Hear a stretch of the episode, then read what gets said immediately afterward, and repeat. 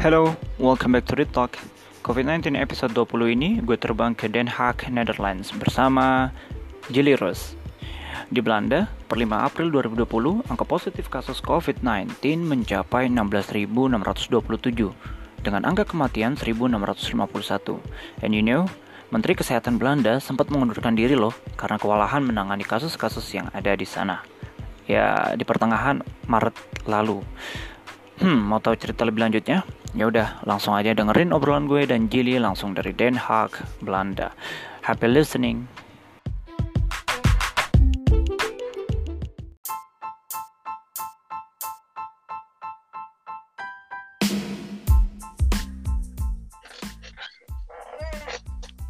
Halo, assalamualaikum. Halo. Waalaikumsalam. Hai. Jilly Rose. Gimana kabar? Alhamdulillah, still surviving. Nice. Lo gimana? Alhamdulillah. Ya, self isolation sama kayak yang lainnya. Betul betul betul. Oke, eh, Jill, welcome Hmm. to my podcast Read Talk, Eh, teman-teman. Sekarang eh, di episode ke-20, gue lagi sama teman gue di Belanda, Netherlands, eh Jilly Rose. Jill, boleh Yes. kenalin dong Ya, audiens. siap siap. Hai teman-temannya Farid, gue Gili Rose, gue currently living in the Netherlands, lebih tepatnya di Den Haag. Eh, Hmm. Kesibukan gue sekarang se- kerja sebagai sales and marketing support di salah satu trading company di. Belanda. Dan gue belum di dapat ini sih, belum dapat eh, perintah dari Pak Bos buat work from home, tapi udah dikasih ini sih kebijakan, jadi eh, kita gantian satu Oh, employee. shifting. Ya, jadi satu employee satu minggu kerja di rumah, ada satu employee lagi kerja di, dari kantor. Bukan satu employee, Deng. ya si- eh, kan total ada 28 employees di kantor. Nah, sedangkan gue nggak mm, sampai sekarang sih belum bisa dapat ini eh, belum dapat izin karena banyak hal-hal yang legal, jadi gue nggak bisa bawa ke rumah. I Itu sih oke. situasi sekarang. Oke, Jill. Hmm. Eh, COVID-19 di Belanda nih. Hmm, Eh, angkanya berapa sih kalau boleh tahu sekarang? sekarang ya, Angka positif dan mungkin kematiannya. iya betul betul. Kalau gue baru update sekarang sih udah mencapai 16.627 ya, yang positif terkena ya terkena corona virus dan angka kematiannya udah mencapai 1.651. Itu baru baru baru tadi mal eh, enggak ding baru tadi sore eh tadi sore kemarin sore nambah 164 angka kematiannya. Padahal dari ya itu udah dia kita selalu update sih. Eh, ini ada website gitu dari website Belanda namanya RIVM. Eh, selalu update. Cuman emang em, di, dikasih keterangan belum semua terdetek be- belum semua terdeteksi. Jadi 60% kemungkinan di Belanda terkena sih emang. Oh. Mm. Berarti eh ini kan udah hampir kalau di kalau di sini mungkin hampir be- baru satu bulan ya. Kalau Mm. di sana mungkin udah dua bulan atau Iya, tiga bulan. dua bul dari em, kasus pertama itu yang terdeteksi itu di Tilburg tanggal 27 Februari. Itu Oke. eh, itu kasus pertama ya, kasus pertama karena ada Mhm. satu orang eh, habis liburan dari Itali. Nah, habis dari liburan dari Oh, Itali oh. kecolongan karena Mm-mm. emang emang waktu itu kita juga Belanda belum terlalu kasih ini ya kebijakan harus stay di rumah dan lain sebagainya itu baru Mm-mm. tanggal 16 Maretnya baru tanggal 16 Maret diumumkan kalau uh, lebih baik sekolah ditutup, horeca ditutup dan lebih baik kerja dari rumah dan lain sebagainya. Nah dari Tapi situ batasnya anjuran ya. Mm, mm, mm, Oke. mm, mm, betul. Sebatas anjuran gitu kan ya? Anjuran Eh, Ah. kalau tanggal 16-nya emang kalau tanggal 16-nya baru eh, kerja dari rumahnya sih anjuran tapi kalau sek- eh, studi dari rumah kayak sekolah universitas eh, high school secondary school semua itu ditutup dan, dan emang harus eh, sekolah dari rumah belajar dari rumah maksud gue Oke. Hmm. Eh, terus ini Jill, kan gue dengar kabar ya di uh, pertengahan Maret atau apa gitu. Itu Menteri Kesehatan Belanda beneran mengundurkan diri gitu gara-gara Eh, kelelahan menangani COVID. Iya betul banget. Ya gue sempet waktu itu malamnya gue nonton, eh bukan nonton deh, gue baca-baca berita kan. Terus tiba-tiba Mhm. ada di em, Kementerian Kesehatan lagi de- debat soal coronavirus dan di video hmm. itu 40 detik doang cuman nggak ada keterangan mereka lagi bicarakan apa eh, otomatis bicarain COVID-19 tapi uh, perdebatan yang diomongkan gue kurang jelas sih cuman emang ya dia uh, sempet faint gitu collapse gitu tapi nggak sampai cuma beberapa detik habis itu dia bangun lagi dan besoknya kalau nggak salah dia langsung mengundurkan diri untuk sementara dan digantikan sama wakilnya tapi ya okay. ka katanya sih karena kecapean sih overtiredness betul Oke, okay. ya PLT ya jatuhnya kayak beberapa pejabat yang kasusnya kena, uh, apa positif COVID di Indonesia mm. kan juga ada tuh. Iya uh, betul Menteri hubungan masalah. Nah mm. itu kan juga digantikan PLT-nya kalau nggak salah mm. uh, sekarang. Otomatis okay, mereka harus balik. diopname ya. Betul betul mm. ya harus diopnam dan mm. ya dirawat seperti biasa lah, mm. di pasien yang lainnya. Oke, okay. terus uh, grafiknya nih kalau hmm. kalau yang lo lihat sendiri uh. dari tanggal 27 Maret itu eh 27 Februari, Februari ya Februari hmm. ah 27 Februari sampai dengan hari ini hmm. itu grafiknya justru uh, maksudnya graf ya, ini ya grafik apa namanya kurvanya ya itu justru uh. meningkat ah makanya ya, uh. meningkat atau Men gimana meningkat sih sampai sekarang gue selalu update tiap hari itu meningkat dan hmm. masalahnya di website yang gue lihat ini belum ada keterangan siap uh, udah berapa pasien yang sembuh atau dikatakan udah bisa keluar dari hospital. Gue nggak ada keterangan di sini, jadi gue nggak bisa ngikutin uh, perkembangan itunya juga sih. Jadi yang di sini yang cuma bisa gue lihat adalah kurvanya semakin ke sini semakin menaik, iya. Karena kan semakin uh, aware juga uh, apa namanya uh, buat uh, tenaga medisnya buat ngetes orang-orang dan lain sebagainya. Mm -hmm. Tapi nggak uh, semua di hospitalize ya, emang nggak semua di opnama. Jadi yeah. sekarang yang di opnama 6.622. Jadi kayaknya sisanya emang harus diisolasi diri sendiri di rumah. Oke. Okay ya berarti yang bersama kayak di Indonesia gitu loh hmm. artinya yang positif juga hmm. uh, belum pasti harus langsung dirawat di rumah sakit betul gitu betul kan, banget ya. betul bisa banget. Hmm. pakai self isolation dan lain sebagainya karena banyak juga yang oh. mungkin orang anak-anak muda sebenarnya banyak juga yang terkena cuman nggak kelihatan gejalanya dan disar makanya itu disarankan juga buat di tinggal stay di rumah ya paling kalau okay. keluar rumah buat belanja dan lain sebagainya buat kebutuhan-kebutuhan urgensi sih hmm. Hmm, Terus kebijakan pemerintah ngelihat kurva yang terus meningkat seperti ini hmm. dan tadi kata lo 60% warga Belanda hmm. itu silakan kena positif lah. Nah itu ada nggak sih kebijakan It, pemerintah yang 60 benar -benar 60 persen itu bukan faktanya ya itu masih diperkirakan. Perkirakan, nah, diperkirakan. Ya kebijakannya itu tetap uh, diperpanjang awalnya ta tadi uh, lock, semi lockdownnya itu sampai akhir Maret. Cuma diperpanjang lagi sampai 18 eh 28 April. Oke itu, sampai 28 April. Mm -mm, kenapa makin meningkat? Mungkin karena dari awal nggak banyak yang ketahuan sih. Makanya sekarang makin ketahuan makin ketahuan makanya kurvanya uh, terlihat meningkat gitu. Kalau menurut lo ini masih tahapannya sudah di puncak mm-hmm. yang kemudian nanti bakal uh, turun atau masih menuju puncak? Gue nggak tahu sih. Ya gue harap sih gue harap sih bakal menurun ya karena karena gue selama gue um, kan otomatis kalau gue kan gue nggak pakai uh, mobil pribadi atau kendaraan pribadi gue naik kendaraan hmm. umum dan gue lihat sih hmm. orang-orang awarenessnya udah bagus sih jadi di tram aja uh, itu biasanya kan itu bisa muat 187 orang.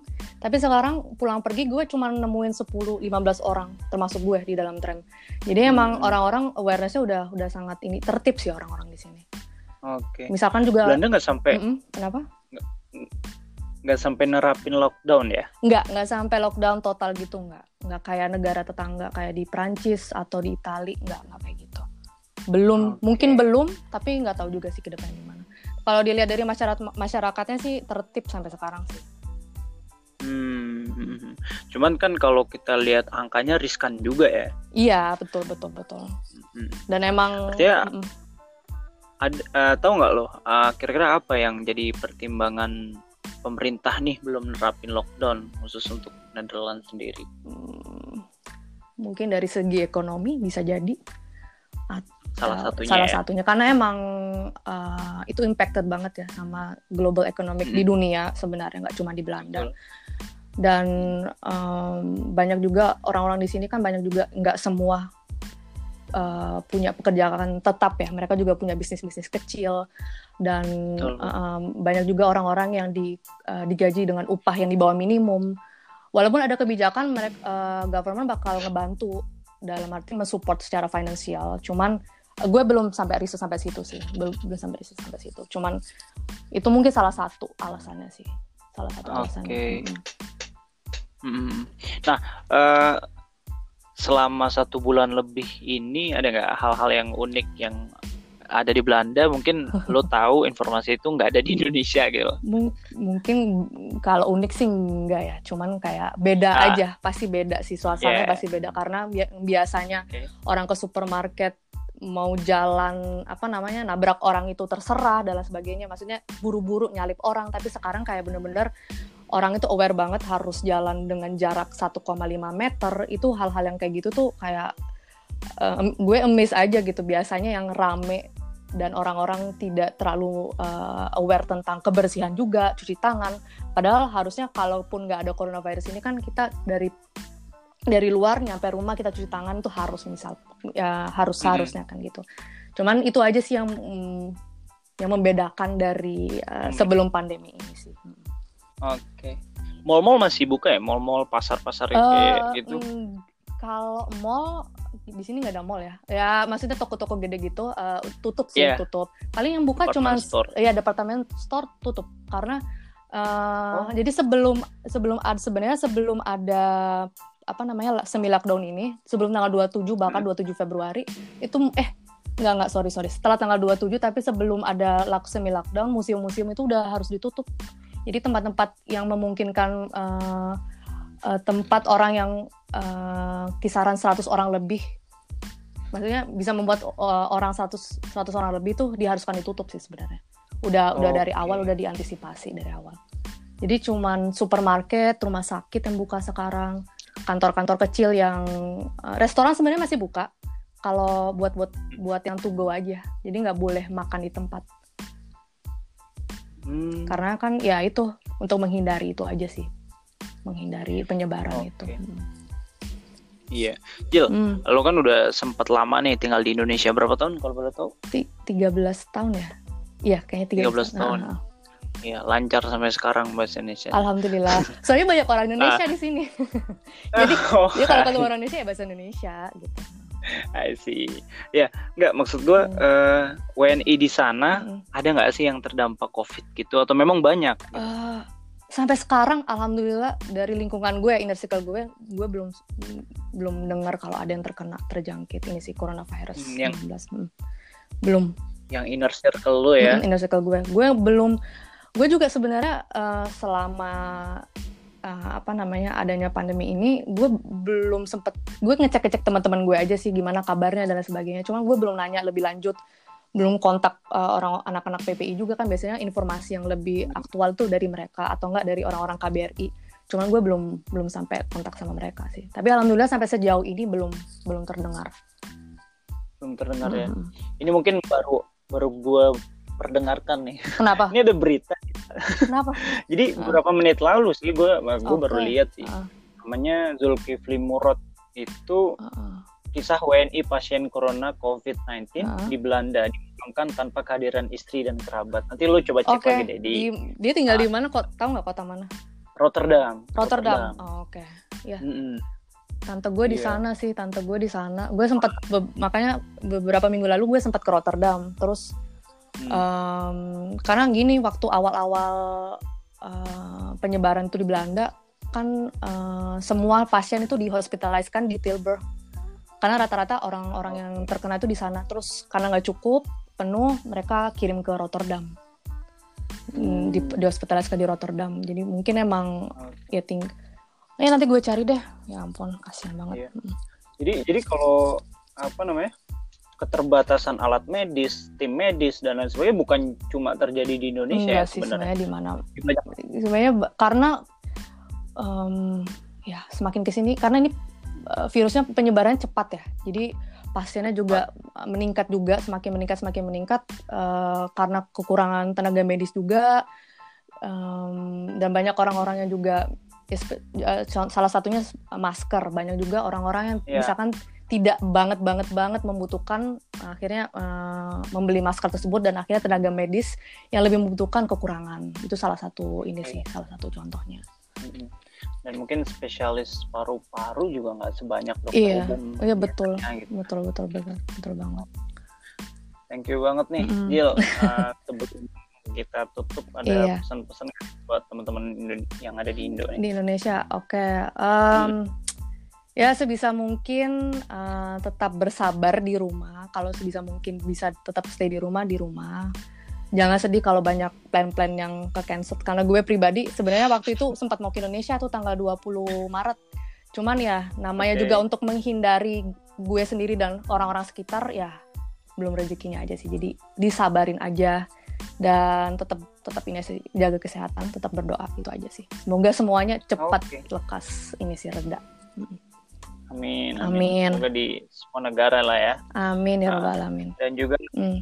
semoga lo keluarga di sana dan juga teman-teman WNI maupun warga negara Belanda di sana juga selalu diberi kesehatan dan kekuatan ya Amin. dalam menghadapi yeah. COVID-19 ini. Ya saling mendoakan aja. Makasih. Iya. Yeah pasti ada opportunity lah ya ada apa ya istilah kata di balik kesulitan ada kemudahan. Tapi kita nggak tahu nih kapan kemudahan ya, datang gitu kan. Disabarin aja betul.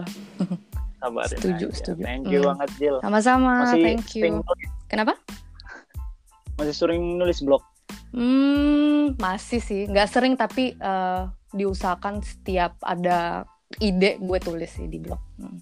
oh Oke, teman-teman yang mau tahu kabar-kabar Belanda, seputar Belanda, seputar Belanda, pengalamannya Iya, tapi blog gue isinya bukan seputar Belanda, tapi gue usahakan deh. Boleh juga sih biar lebih informatif ya. iya. Di apa alamat situsnya? Ada di Instagram gue ya.